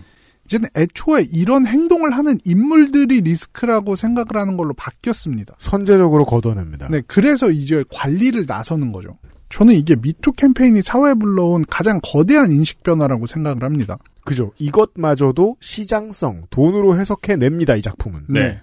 성적인 문제가 있는 사람은 이제 상업적인 리스크를 가져올 수 있는 위험한 요소다라는 생각. 그렇죠. 한마디로 이야기하면 성폭행 등의 문제는 기업의 이익을 해치기 때문에 배척해야 된다. 음. 윤리적인 이유가 아닌 거죠. 맞아요. 그렇게 해서 인식되게 했고, 그래서 이제 효과적으로 사회적 변화를 이끈 것이 아닌가, 미투 운동은. 저는 이렇게 생각을 합니다. 네. 보우트사는, 이 기획사는 한 번 좌천된 딥을 다시 불러들일 생각이 전혀 없습니다. 음. 시즌2에서는 에이트레인도 한 번 좌천이 되는데, 네. 그는 나중에 복귀를 하거든요. 그렇죠. 근데 반면 딥은 절대 복귀를 할 수가 없습니다. 저는 네. 이 과정이 정, 말 재밌었어요. 이 딥의 여정이. 그렇죠. 네. 네. 무엇보다 스타라이트가 아직 더 세븐은 건재하게 있으니까 네. 복귀를 할 수가 없죠. 이제 개인적으로 딥 역할을 맡은 이 배우 체이스 크로포드가 그렇죠. 미국 드라마 가십걸에서 꽃미남 역할로 굉장히 멋있게 나왔었는데 가십걸에서 잘 팔린 양반들은 주로 연예계에서 오래 갑니다. 현재까지 보면. 아, 그 종교단체에 빠지는 과정이 너무 재밌잖아요. 그렇죠. 이것도 사실이네요. 시작하자마자 바지를 벗어요. 네, 아, 그러네요. 근데 말 그대로 바지 내리는 캐릭터예요. 이게 은유적인 표현으로나 실제 표현으로나. 그렇죠. 네, 그런 찌질이고요. 네. 이제 다음 캐릭터 시즌 2부터 나오는 캐릭터인데 굉장히 중요하기 때문에 따로 뺐습니다. 네. 스톰프론트입니다. 이야기의 가장 중요한 축을 이끄는 히어로입니다. 스톰프런트.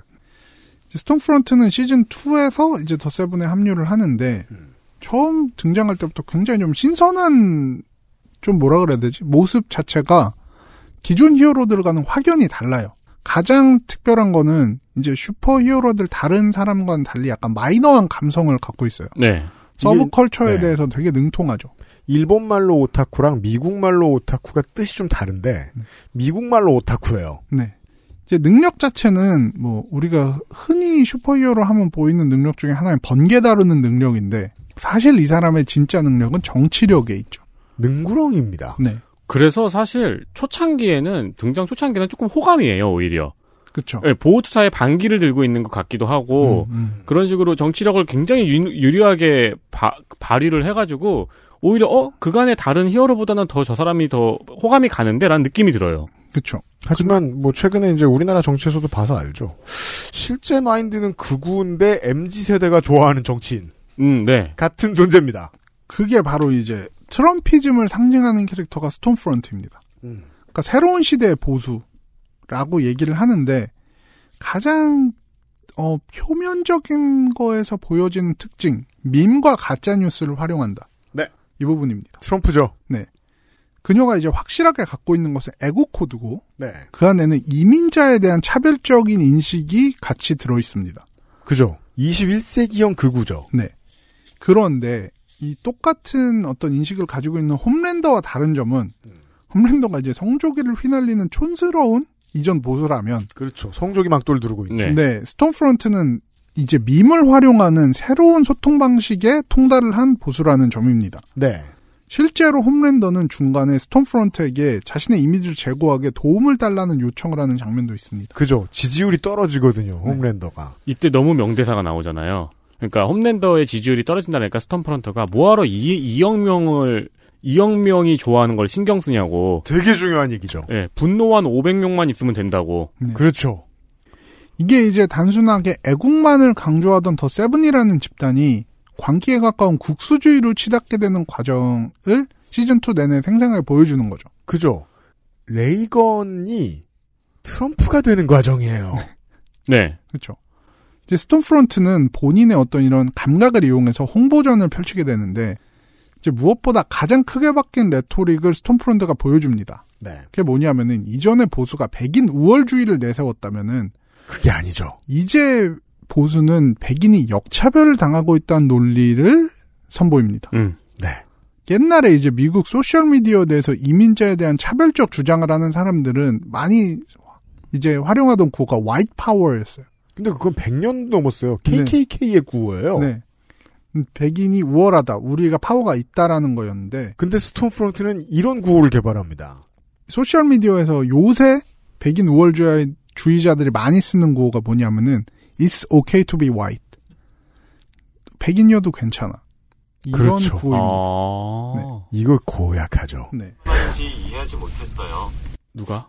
시리가. 아. 시리도 이해 못하고 우리도 이해가 안 돼요. 백인이어도 괜찮아가 무슨 소리야?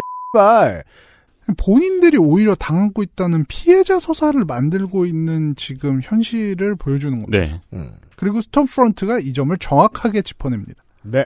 그러니까 이제 홈랜더가 뒤늦은 광, 그러니까 되게 촌스러운 광고 효과를 하고 있었잖아요. 그냥 하하하 웃으면서 여러분 우리는 평화를 사랑합니다 네. 이러고 있는데 그러면서 지지율 떨어지는 걸 걱정하고 있을 때 스톰프런트는 그냥 이민자에 대한 혐오를 계속해서 발산시켜가지고 홈랜더가 하고 싶은 걸 너무 쉽게 해내죠. 음. 그렇죠.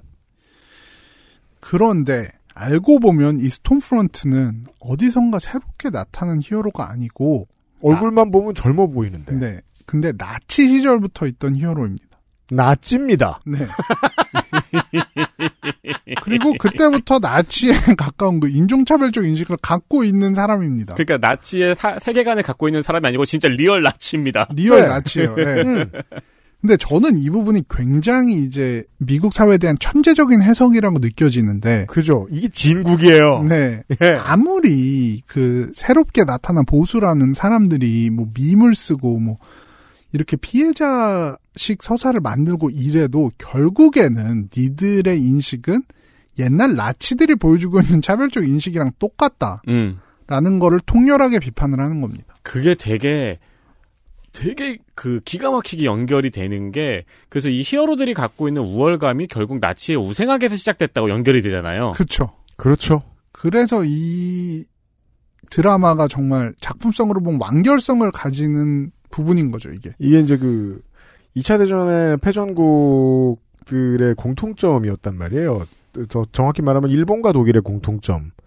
어, 우생학을 믿고 네. 우생학을 동원하는 이유는 특정 민족이 나머지 민족보다 더 우월함으로 그냥 막 죽이고 막 노예로 부려도 된다라는 마인드 때문이었잖아요.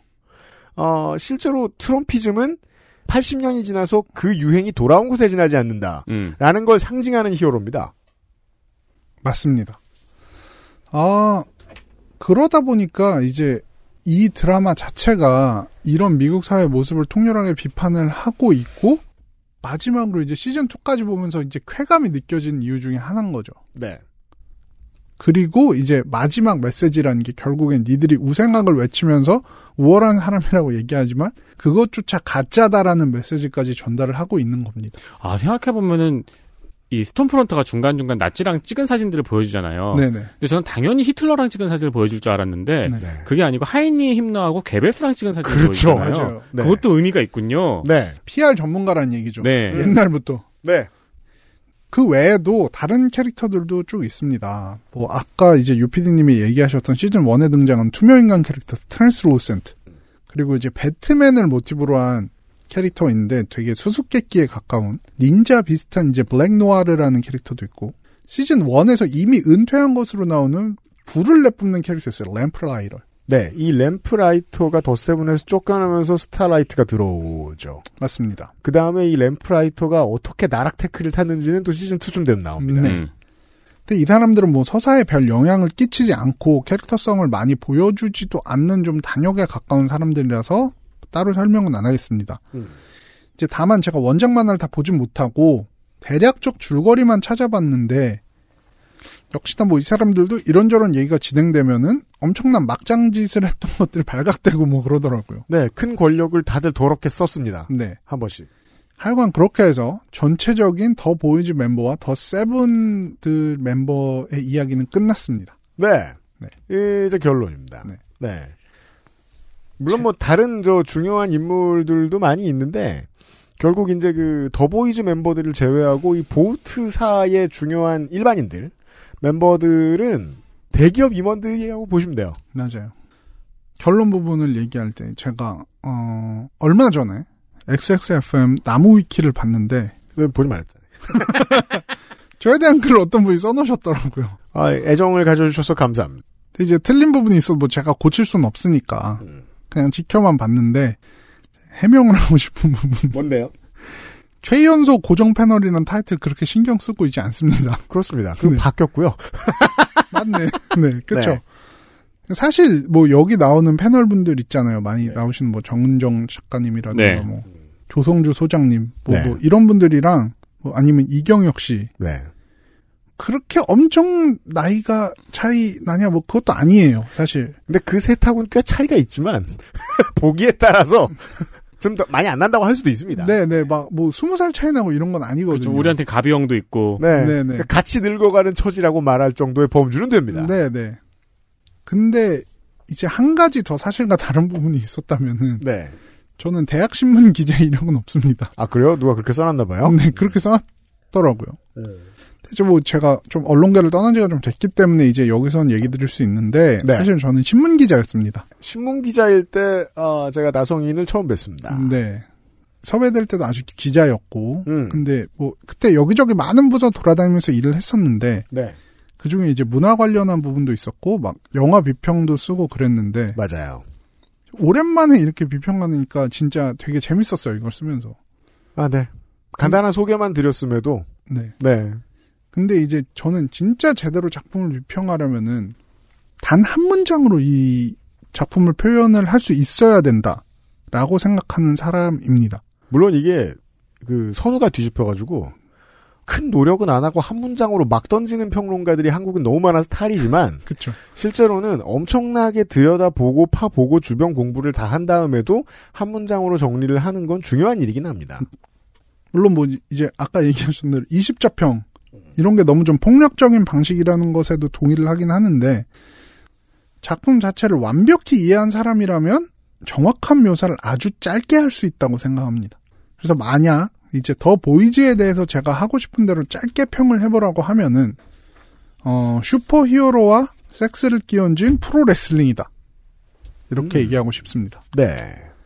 이제 뭐 프로레슬링이 워낙 광팬이신 이 유피디님 앞에서 이런 얘기를 좀 하긴 뭐하지만 물론 프로레슬링이라는 것이 일반 스포츠에다가 슈퍼히어로와 섹스를 끼얹은 것이긴 한데. 네. 그렇죠. 저도 그 생각을 하고 있었어요. 네. 근데 거기에 더 끼얹었어요. 네. 근데 생각해 한 겹 더. 생각해보니까 굉장히 비슷한 지점이 있네요. 슈퍼, 아니, 프로레슬링계에서도 가끔씩 선수들이 계약에서 벗어난 돌발 행동을 하잖아요. 그렇죠. 그럼 순식간에 그걸 시나리오 안으로 집어넣잖아요. 맞아요. 마케팅 포인트를 잡아서. 네. 그게 이제 그, 소프 오페라. 어, 미국의 어르신들이, 동네 사람들이 사랑하는 일일 드라마, 막장 드라마 있죠? 그것과 프로레슬링의 가장 다른 점이죠? 현실에서 무슨 일이 생기면 그걸 반드시 스토리로 끌고 들어옵니다. 네. 프로레슬링은. 그죠. 저도 한때 뭐 워리어랑 부커티 좋아했던 사람인데 8, 90년대 팬이었다는 소리입니다. 그렇죠. 이제 프로레슬링의 본령은 결국은 저는 캐릭터 쇼라고 생각을 합니다. 네, 그걸 잘 만드는 자가 이깁니다. 음. 네. 더 보이즈도 핵심은 세븐이라는 슈퍼히어로이자 안티히어로인 이 사람들이 어떤 캐릭터를 가지고 움직이는지를 보는 것에 있습니다. 맞습니다. 그래서 모든 걸 다 풍자하고 비틀었음에도 불구하고 기본적인 셀링 포인트는 다른 슈퍼히어로물들과 동일합니다. 네. 그게 재밌죠. 그런데 이 캐릭터가 너무 잘 짜여 있고 이 캐릭터를 이용하는 기업과 이 기업의 활동 때문에 부딪히는 정치적 입장들이 아주 복잡하게 시실과 날실처럼 엮여 있기 때문에 캐릭터들의 사회적인 의미가 잘 부각이 됩니다. 그러다 보니까 이제 미국 사회를 아주 잘 보여주는 거울과도 같은 작품이 됐습니다. 제 그 이동진 평론가처럼 얘기하자면은 네. 가장 명징하게 직조된 미국 사회에 대한 테피스트리. 네, 요즘 이거 많이 쓰네요, 제가. 저희가. 네. 하고 싶습니다. 테피스트리라는 거는 이제 시실과 날씨를 짜서 만든 카펫과 같은 미술 작품인데 영어에서는 이제 어떤 관계들이 시실 날실처럼 복잡하게 얽히는 것을 테피스트리라는 표현을 많이 합니다. 아, 그렇군요. 네. 더 보이즈가 딱 바로 이런 표현의 제격이라고 생각을 합니다. 미국인이 가지고 있는 인식과 스테레오타입, 그리고 이를 이용한 마케팅, 그리고 이 마케팅을 할 만한 거대한 시장을 모두 다 보여주고 있는 더 보이즈. 미국 사회에 대한 거울을 찾으신다면 아주 적격인 작품이 더 보이즈입니다. 맞습니다. 다만 폭력과 섹스가 난무한 아주 선정적인 거울입니다. 네. 네.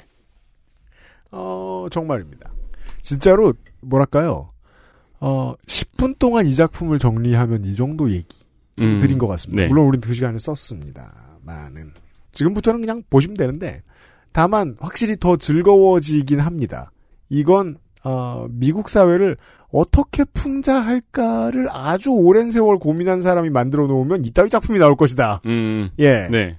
라고 생각하면서 보시는 거요. 네. 그러니까 미국 사회를 가지고 약간 뭐랄까 부패 같은 걸 만들어 놨어요. 맞아요. 그리고 여기에서 영감을 받은 수많은 다른 나라의 작가들이 우리 사회를 이렇게 풍자하고 싶다면 어떤 작품을 만들면 좋을까라고 고민하는 분들이 계실 것 같아요. 네. 수- 정말 많은 영감을 줍니다. 메이저 사회를 메이저의 방식대로 풍자한다는 것. 이건 어려운 일이거든요. 음. 아, 이렇게 드라마 한 편을 대충 감상하고 올해의 첫 나성 통신 시간을 마무리해 주도록 하겠습니다. 아, 그 네. 시즌 2에 나오나요? 메스머라이즈 있잖아요. 매스머. 네. 눈빛이 어서 많이 본 것 같지 않으세요? 네. 네. 그분이 원래도 아역 배우로 유명하던 분이었. 그래서 저도 이게 아, 그 어서 많이 배우께서? 본 네. 사람인데 싶어가지고 찾아보니까 네. 식스센스의 그 아역이었더라고요. 아 그렇구나. 맞아요. 그 얼굴이시군요. 네, 어, 어, 눈빛이 되게 난, 낯, 낯익었거든요. 엄청 적절한 사실 이제 캐스팅이죠. 메스머라는 슈퍼히어로가 이- 등장을 합니다. 은퇴한 이제 저 못 나가는 슈퍼히어로인데 슈퍼히어로 능력이 독특하죠. 접촉을 하는 순간 그 사람의 마음을 읽는. 네. 엣지. 그래서 이제 어떻게 보면은 그 할리조엘 오스먼, 할리조엘 오스먼도 이제 워낙 잘 나가다 좀 요새는 많이 활동을 안 하시니까 네. 잘 나가다 나락간 슈퍼히어로는 되게 좀 정확한 캐스팅이었다고 볼 수 있죠. 네, 근데 미국에선 그런 캐스팅을 많이 한대요. 음. 음. 실제로. 그렇죠. 그러니까 배우의 실제 형편하고 되게 비슷한 캐스팅을 많이 한대요. 제가 맞아요. 기억나는 게 더 레슬러라는 영화의 미키로크. 미키로크. 네. 음, 네. 버드맨에 나왔던 주인공도 사실 옛날에 배트맨 하시던 분이잖아요. 음, 네. 네네네. 그분이 이제 은퇴한 히어로처럼 나오시는 것도 그렇고, 음, 네네. 맞아요. 그런 캐스팅 많죠.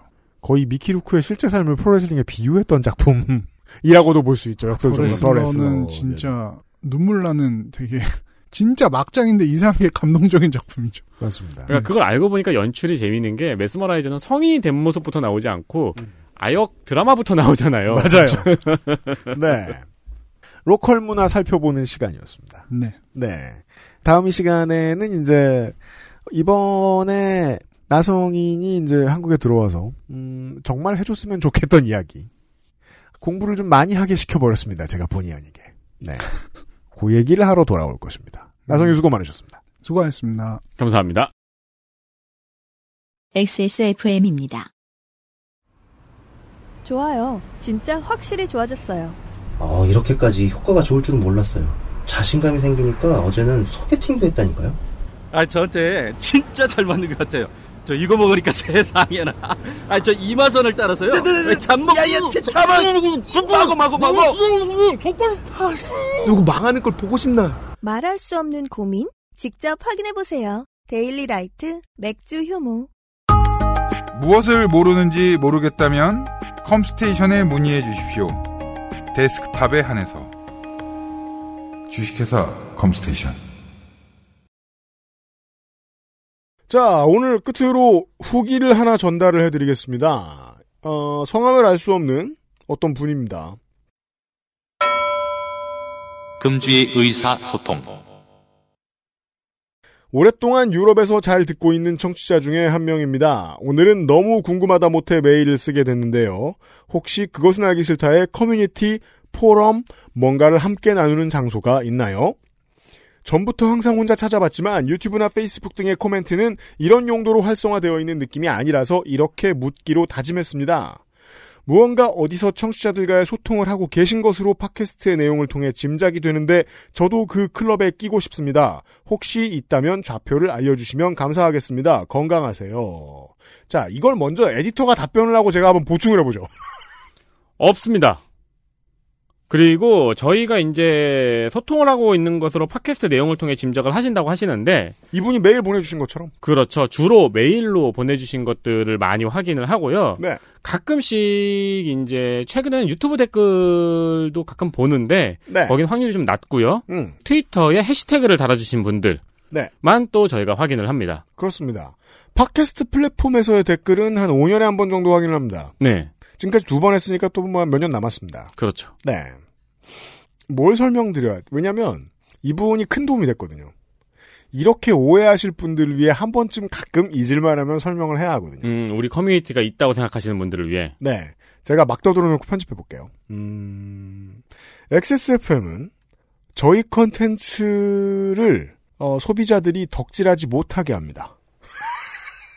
아, 못하게 의도합니다. 이 정도 설명 괜찮을까요? 듣고 기분 나쁘지 않으시나요? 그 노조 설립 방해 같은 거예요.